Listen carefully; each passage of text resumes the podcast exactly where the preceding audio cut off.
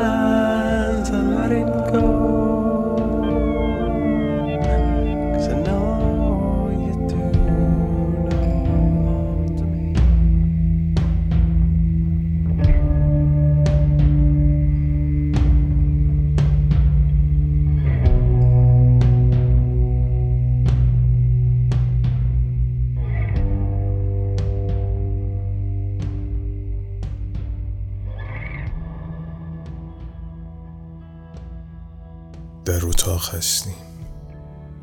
طبق معمول بعد از ظهر است. بعد از ظهر، زیرا که در این هنگام به احتمال زیاد تابستان دیگران را خوابانده است. پدرت خواب است، خواهرت خواب، شاید بیشتر ساکنان این ساختمان چهار طبقه هم که این اتاق در آن است خواب باشند.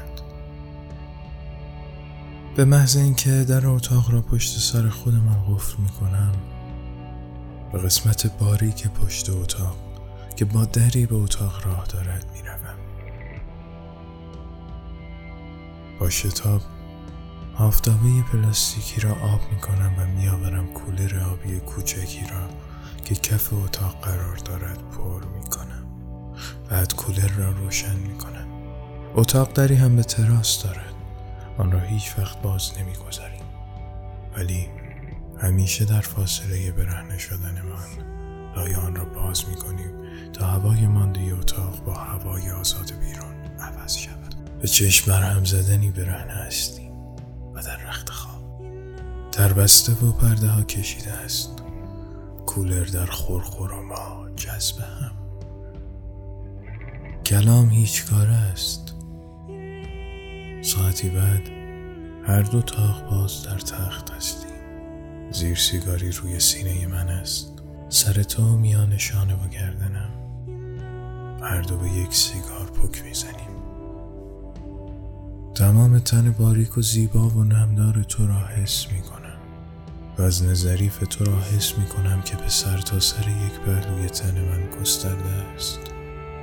شاید دوازده متر پایین تر، شاید پنجاه متر دورتر، آن طرف خیابان پاییز، در تعمیرگاه کوچکی که آنجا هست، بازگلگیر ساز دارد میکوبد. تق تق ضربه ها گوش نواز و همراه تمام این فاصله را طی میکند و در اتاق به ما میرسد. این موسیقی پیوند ماست. ما میتوانیم با این صدا فکر کنیم. من بیشتر بعد از ظهرها هر جای دیگری هم که باشم این صدا را میشنوم. تو نمیخوای چیزی به من بگی؟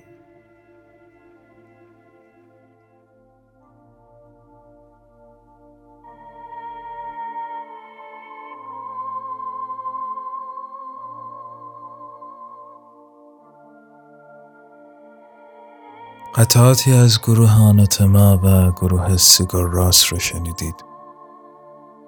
بر روی متنی از کتاب شب یک شب دو نوشته بهمن فرسی و تمام.